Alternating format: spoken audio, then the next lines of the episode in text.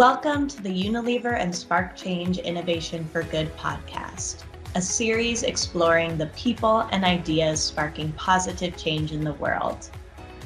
In this episode, we're talking to Jami Lewchik, head of Tazo and Portfolio Sustainability at Americas, about how Tazo is tackling climate change one tree, one job, and one tea bag at a time, and how accountability is guiding the company into an even more conscious, impact driven tomorrow. Across the country, the climate story has become a tale of two cities. One where communities of privilege are abundant in jobs and in trees. The other, low income neighborhoods where foliage is sparse and so is employment.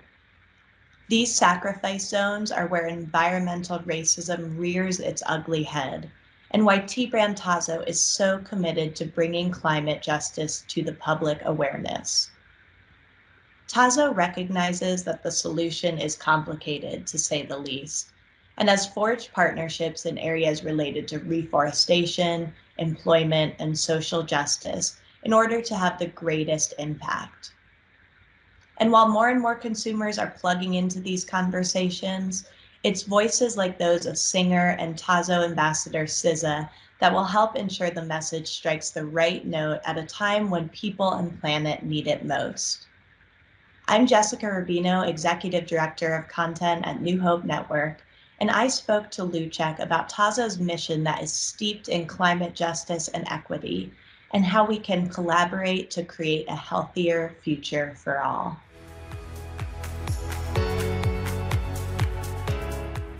Well, I'm very excited to dig in. I've been admiring Tazo's work, especially now your work around really tackling climate and not just environmental issues, but human rights issues. So that's what we want to talk about today. And I want to start kind of at the beginning and hear a little bit about Tazo's founding vision and maybe how its mission has changed over the years. Sure. So Tazo was started back in 1994 by a true visionary um, and a real force in the tea industry named Steve Smith. And when Steve started the Tazo brand, it was very deliberate with this idea of challenging the status quo. And for him, that meant many different things, including unique blends and bringing in ingredients from all around the world, putting them in blends that were now available on supermarket shelves in the US. At the same time, he had a deep commitment to the lives of the growers and the pickers and the farmers that were involved in Tazo's supply chain. As we have been working on this brand and deciding what Tazo is is challenging the status quo for, it's very important that we're challenging the status quo to better society. We believe passionately that at this point there's no place where the status quo is more deadly, quite literally, than the climate crisis. And this is something that's been disproportionately impacting Black, Indigenous, and other communities of color for decades. For, for us, we don't see an area where there is social justice if there's no climate justice. And we also believe that as a brand, a, a for profit brand, we have a role in addressing some of these inequities that uh, exist.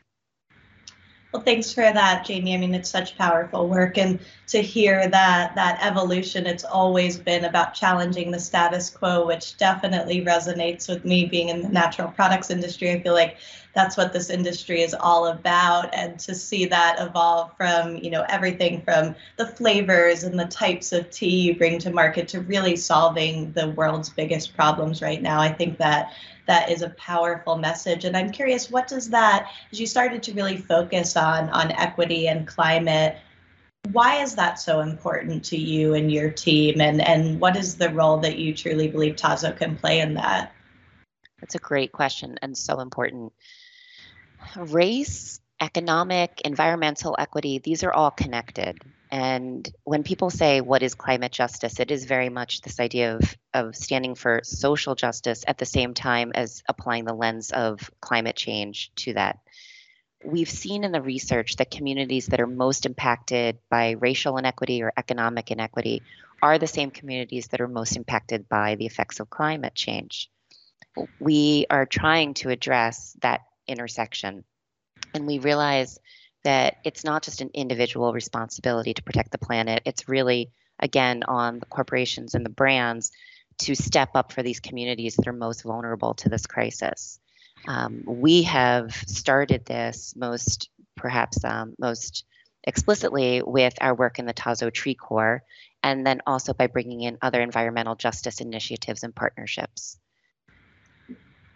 So I'm I'm nodding, but um, our listeners can't see that that I'm nodding or how how passionately you're speaking about this. But um, I, I know they can hear that in your voice.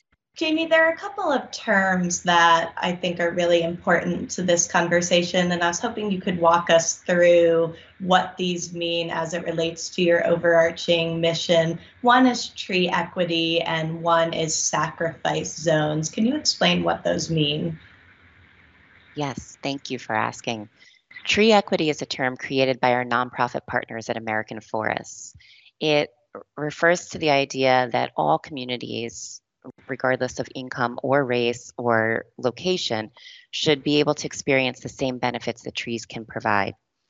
So, the idea here is that you see some neighborhoods, these tend to be BIPOC neighborhoods, lower income neighborhoods, have fewer trees. And especially when compared to the whiter neighborhoods, even in the same zip code, this can have real consequence. Trees play an essential role in addressing climate issues like air pollution, flooding, temperature increases. Again, going back to that neighborhood comparison that I made, in neighborhoods with fewer trees, you can actually see that they're 20 degrees hotter than neighborhoods in the same city with better tree canopy. Uh, trees can improve public safety, mental health, public health, yet due to you know decades of redlining and other historically racist policies, many of these of these lower income and BIPOC communities have significantly less trees, as I mentioned. When we look at these environmental inequities, um, the term sacrifice zone is used to describe what has actually taken place. These neighborhoods are sacrificed as places where the heavy polluting industry, the highways, the you know large parking and, and asphalt and concrete buildings are are relegated to these communities, saving the beautiful parks and the trees and, and landscapes for whiter neighborhoods nearby. You, this becomes like a tale of two cities. Um, you can have very different social and environmental and and physical outcomes in your life based on which of these neighborhoods in the same city that you live in. And we are working to address that inequity. Wow, I'm, I'm so glad that you all are bringing this, as, as you called it, the, a tale of two cities to the forefront of these conversations around climate and equity. And gosh, we so take for granted the role that just trees play in, in the health of our communities and of our planet. So, um, really, really great to get a better understanding of those terms and something that I wasn't that well versed in prior to this conversation. So thank you, Jami. And and I love how you're connecting the dots. It's really important to be connecting the dots between all of these things. You know what what communities look like and the access that they have to to something as simple as as these beautiful trees in within the community and then also really looking at providing jobs in low income communities and you briefly mentioned your partnership with American Forest but I, I'd love for you to elaborate on that a little bit and how your work in combating environmental racism also ties to providing jobs in these low income communities, which also provide also connects to bringing trees into these communities. So how is that all linked together? Yeah, it's it's something that sounds simple on the surface, and then when you start getting into it, it there's a lot more, right?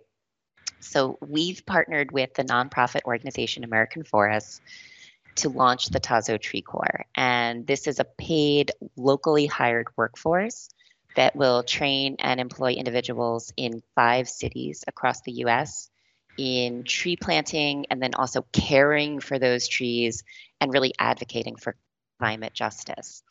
Um, those five cities are Minneapolis, the San Francisco Bay Area, Detroit, Richmond, Virginia, and the Bronx. So this year we began by recruiting and hiring for the first three cities, so Minneapolis, the, the Bay Area, and Detroit.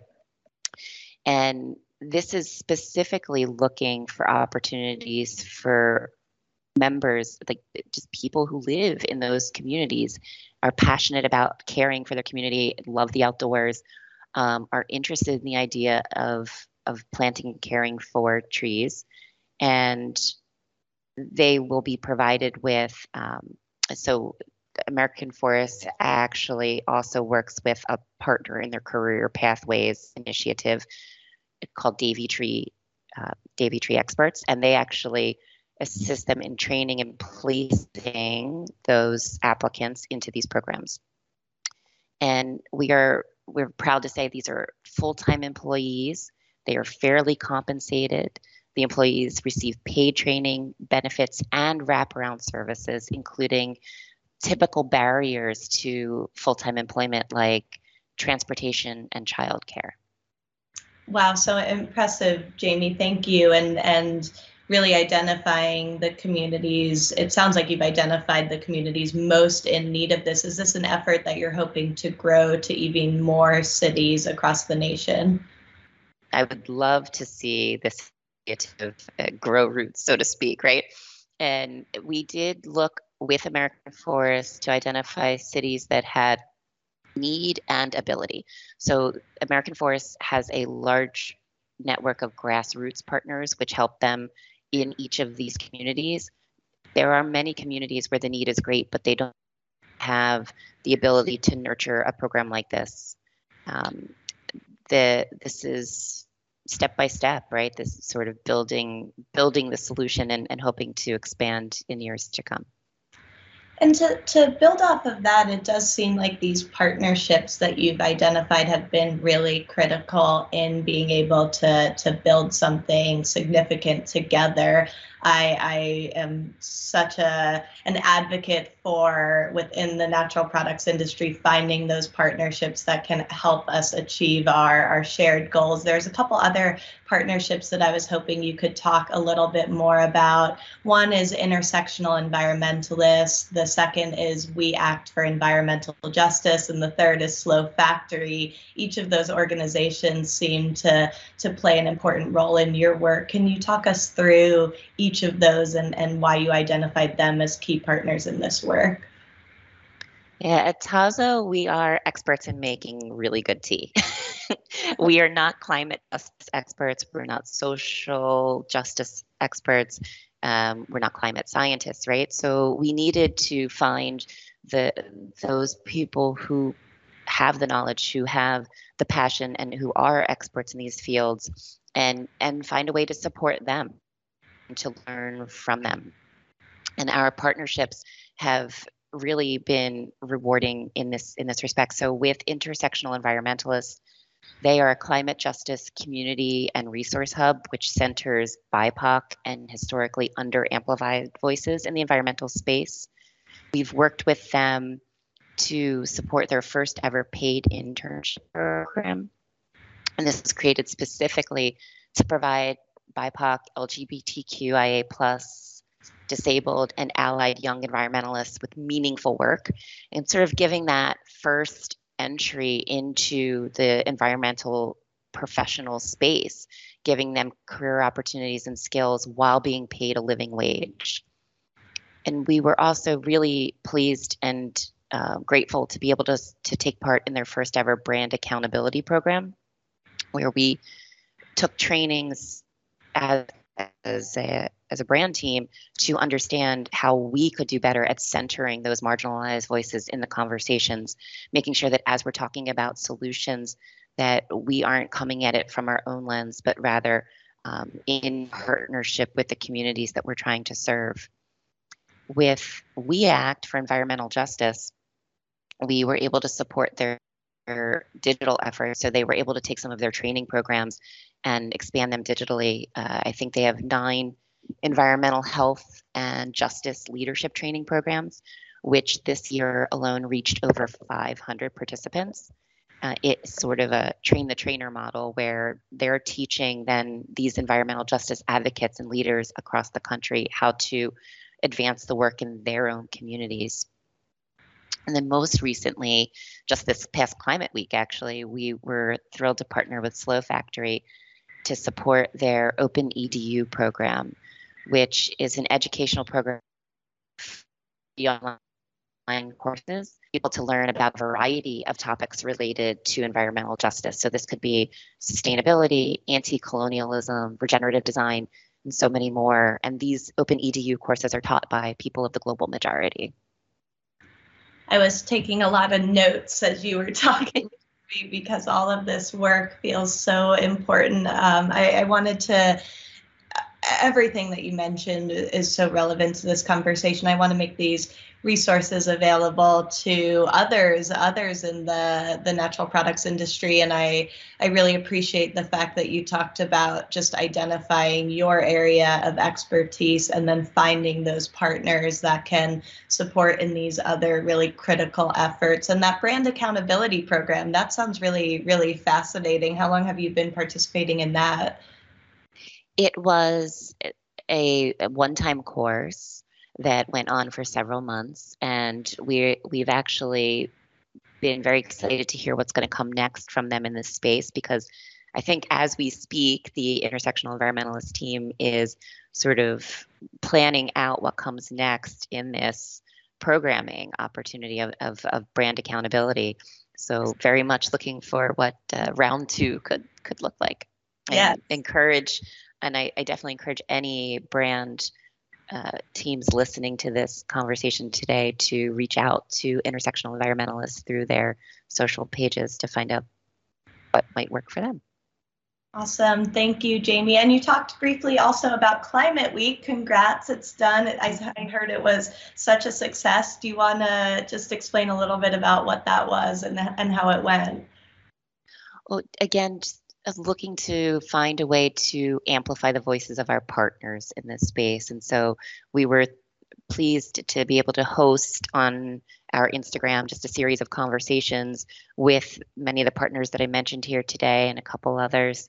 Um, so all archived on the the Tazo Instagram IGTV feed, but such firsthand stories from American Forests, from We Act, from i.e., from uh, the the amazing Patagonia, for example, from Slow Factory. So, a, a really great learning opportunity for that week.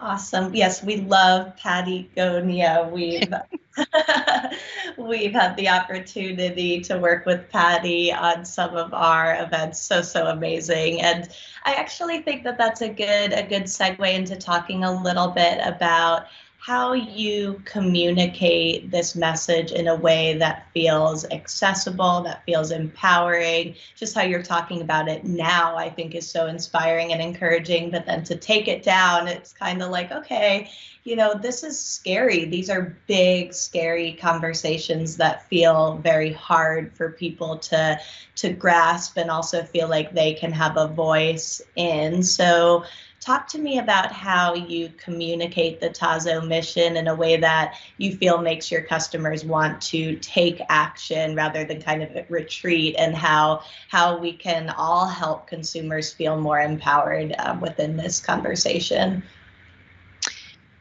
Yeah, it's when you talk about these issues, you know, social justice, climate crisis, you know, redlining, sacrifice zones, it feels overwhelming and and I I also have to acknowledge that there are many different audiences and many different customers in this conversation. So for some of us, we we are listening to things that are new information.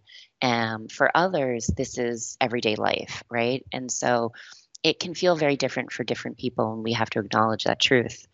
I think in any case, big, big, serious issues feel ex- more, you know, feel more attainable when there's a solution offered or a concrete action that you can take.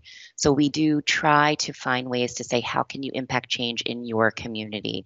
how can you uh, use your for those people who have privilege how can you use it to advocate for others who who don't um, our partners with have given us this opportunity to use our privilege as a brand to stand for those who are most impacted by these issues and we really want our audience to also find that that opportunity as well yeah, I love that. I think both kind of aspects of that communication are really important using your platform to start the conversation, right? And get this you know, even these terms we talked about, make those more mainstream and widely understood, but then also be giving consumers really actionable insights and advice so that they feel like they can take all of this information that they're getting, this great information from you, and do something with it. And I'm curious how you do that as a company as well. I think being able to,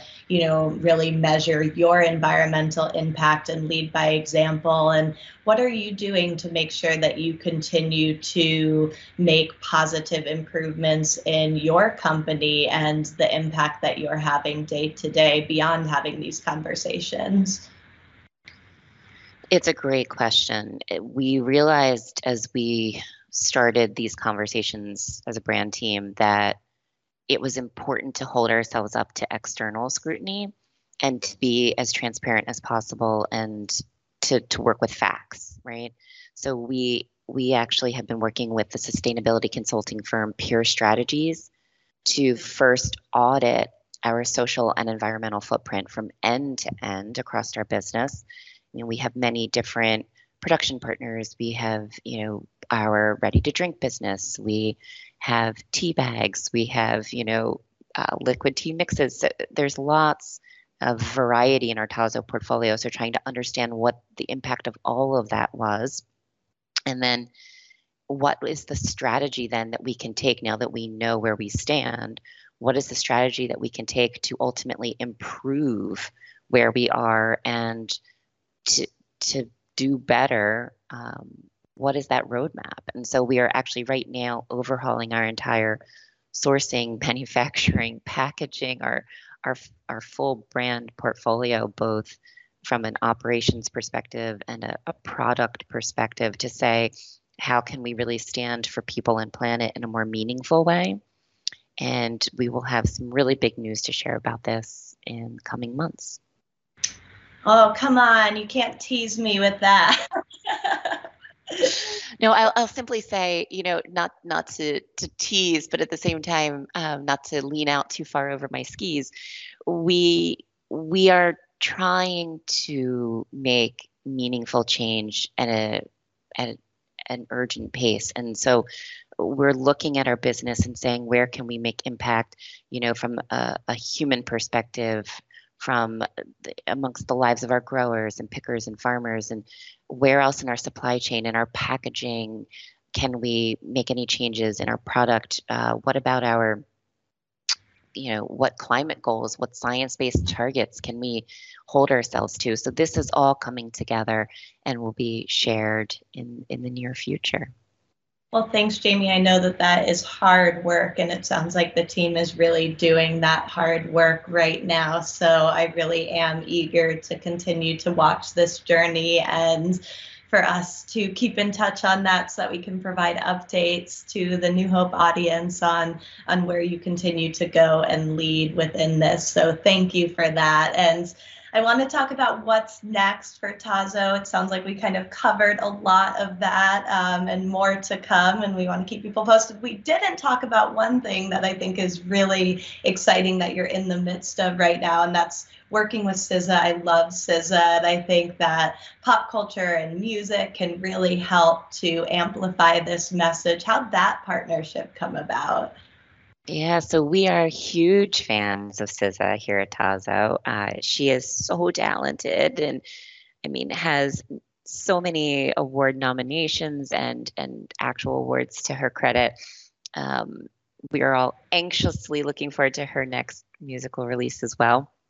She has this fantastic perspective as someone who is an avid social justice activist who really cares a lot about sustainability and has been advocating for sustainability for quite some time, but also who has the the ear of the of our Tazo consumers. So, uh, you know, people who love the Tazo brand tend to be, um, you know, really passionate about these issues and also are part of her fan base. And so we were very thrilled that she was willing to leverage her platform and engage her fan base to help us get the word out specifically about our Tree Corps program to recruit applicants in those five cities that I mentioned. Um, once again, in case anyone's listening, so that's the San Francisco Bay Area, Minneapolis, Detroit, Richmond, Virginia, which is near and dear to our hearts as it's near our Suffolk, Virginia plant, which blends all of our Tazo products, and then um, the Bronx. So trying to reach people in those neighborhoods to say, hey, there, there's an opportunity for you to have a paid job that can help improve the tree equity in your in your neighborhood. Well, I love it. And yes, I love SZA. So to be able to, as you said, leverage her, um, you know, audience and platform to continue to tell these stories and get more, more people engaged. So that's just awesome. Now, final question. It sounds like this roadmap that you're building for Tazo continuing to have meaningful impacts on people and planet. Anything else on that roadmap or just with Tazo's future in general that you're excited about, whether that's the innovation pipeline or more of this climate justice work? What are you most excited excited about for Tazo's future? All of it. Uh, so in in the next year, we are really going to continue our efforts to bring climate justice to the public awareness. Like, what is this that we're talking about? Why is it so important? How can you get involved? So, there will be continued partnerships with the folks that we mentioned here today.